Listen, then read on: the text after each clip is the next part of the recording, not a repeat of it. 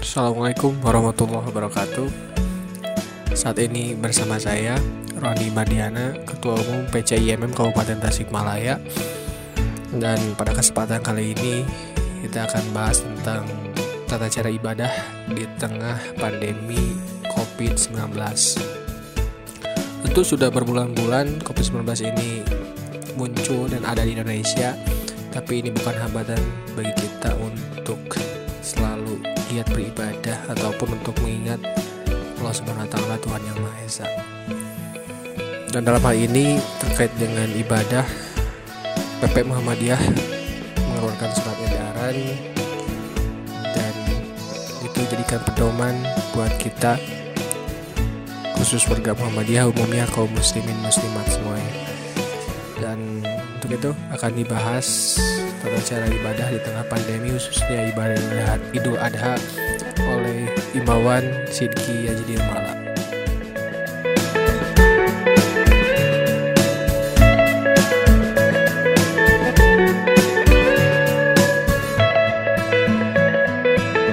Bismillahirrahmanirrahim Assalamualaikum warahmatullahi wabarakatuh Innalhamdulillah Puji syukur atas kehadirat Allah subhanahu wa ta'ala. Salawat wassalaman daimaini ila habibana wa nabiyana Muhammad Sallallahu alaihi wasallam.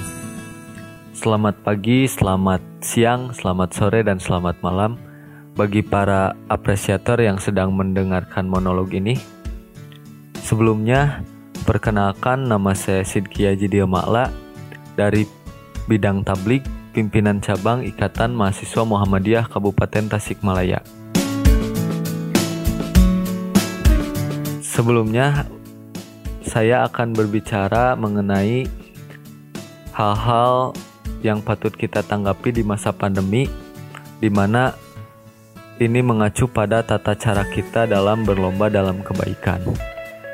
Mungkin sesuai mandat yang diamanatkan kepada saya, di sini saya sedikit membahas mengenai surat edaran yang dikeluarkan oleh pimpinan pusat Muhammadiyah, yaitu merujuk kepada surat edaran nomor 6 tahun 2000 tahun 2020 yang berdasarkan maklumat nomor 01 M garing MLM garing 1.0 garing E garing 2020 pimpinan pusat Muhammadiyah menetapkan tanggal 1 Zulhijjah dan dan juga tata cara peribadatan di hari raya Idul Adha yang di antaranya ada puasa Arafah, sholat Idul Adha, dan ibadah kurban. Menanggapi juga terhadap tata cara peribadatan dan juga keadaan kita di masa pandemi, mungkin dalam isi lampiran surat ini berisi tentang tata cara yang dikeluarkan oleh Majlis, Majlis Tarjih dan Tajdid Pimpinan Pusat Muhammadiyah. Yang di antaranya kita senantiasa harus tetap berhati-hati di masa pandemi ini dan menjaga keadaan agar tetap aman dan tentram dalam peribadatan ataupun dalam bermasyarakat. Mungkin dalam kasus ini ada beberapa hal-hal yang kita sakralkan menjadi nampak sedikit tidak sakral seperti itu dengan tata cara peribadatan peribadatan yang baru yang ses, yang disesuaikan dengan protokol kesehatan yang dikeluarkan oleh pemerintah kita sendiri. Dalam upaya memberantas pandemi dan juga mencegah penyebaran virus corona COVID-19 ini agar tidak lebih meluas lagi. Mungkin di beberapa daerah memang sudah ada yang mulai stabil dan di beberapa daerah masih ada yang belum stabil. Namun dalam kasus ini eh, di sini saya menemukan satu titik poin di mana ada yang menyangkut terhadap dikotomi of religion yaitu antara secret eh, secret and profane di mana antara yang sakral da dan terhadap sesuatu yang lumrah. Mungkin eh, pada surat edaran nomor 5 sebelumnya pun yang berisi tentang tata cara sholat Jumat di mana dalam isinya tersebut pimpinan pusat menganjurkan untuk tidak melakukan peribadatan di ruang-ruang terbuka yang lebih mengutamakan keselamatan dan protokol kesehatan sendiri. Mungkin di sini kita juga harus berperan di mana kita bisa memberikan edukasi terhadap masyarakat untuk tetap menjaga pertama kesehatan dan juga menjaga kewarasan agar kita senantiasa dapat beribadah dan melaksanakan kegiatan kita dan cara kita bersikap selaku manusia beragama tetap dengan jalan yang baik dan benar seperti itu. Mungkin yang menjadi bias di sini adalah di mana tata nilai sudah mulai berubah, habit sudah mulai berubah, kultur sedikit-sedikit mulai berubah juga. Jadi kita di sini harus senantiasa bertajdid yaitu berkemajuan dan berpembaharuan. Oleh karena itu, mungkin dalam kasus ini akan terjadi sedikitnya kekurangan nilai dan juga kelebihan nilai, di mana kekurangan nilai di sini saat suatu hal yang kita anggap sakral sudah tidak terasa sakral kembali. Tapi kenapa kita tidak melebihkan nilai tersebut? Bahwasannya tugas kita sekarang adalah bukan berarti menyakralkan, tapi melingkupi suatu yang lumrah dalam suatu kesakralan agar apa? Agar timbul nuansa dan niat kebaikan di sana.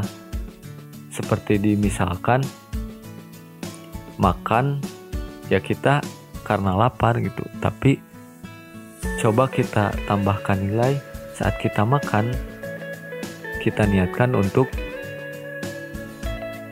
supaya kenyang, supaya sehat, dan juga supaya memiliki tenaga untuk bisa melakukan hal-hal baik. Insya Allah, ke sananya pun pasti akan membawa kebaikan bagi kita. Jadi, titik poin di sini adalah perubahan nilai dan juga tata nilai sendiri terhadap masyarakat di mana dalam tata cara beribadah pun kita tetap harus menyesuaikan protokol kesehatan karena apa? Karena manfaatnya lebih besar dan madaratnya lebih kecil seperti itu. Jadi kita juga tidak bisa memaksakan habits ataupun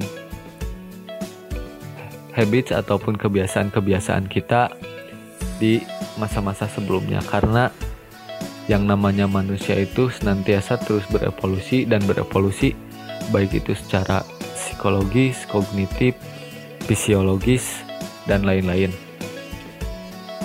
Adapun masalah keilmuan, masalah cara kita bermuamalah, masalah kita bermasyarakat dan bersosial itu pun harus senantiasa berevolusi mengikuti perkembangan zaman dengan tetap berlandaskan terhadap Al-Quran dan As-Sunnah. Mungkin sedikit menanggapi uh, dari pengeluaran tata cara peribadatan ataupun protokol kesehatan atau penyesuaian-penyesuaian terhadap masa atau pandemi ini. Jadi uh, intinya kita harus tetap berbuat baik, kita harus tetap melakukan gerakan-gerakan yang memang radikal agar apa? Agar tatanan masyarakat dan juga tatanan sosial, ekonomi, politik dan lain-lain tetap menjadi tetap berada pada kondisi yang memang sejahtera, itu mensejahterakan.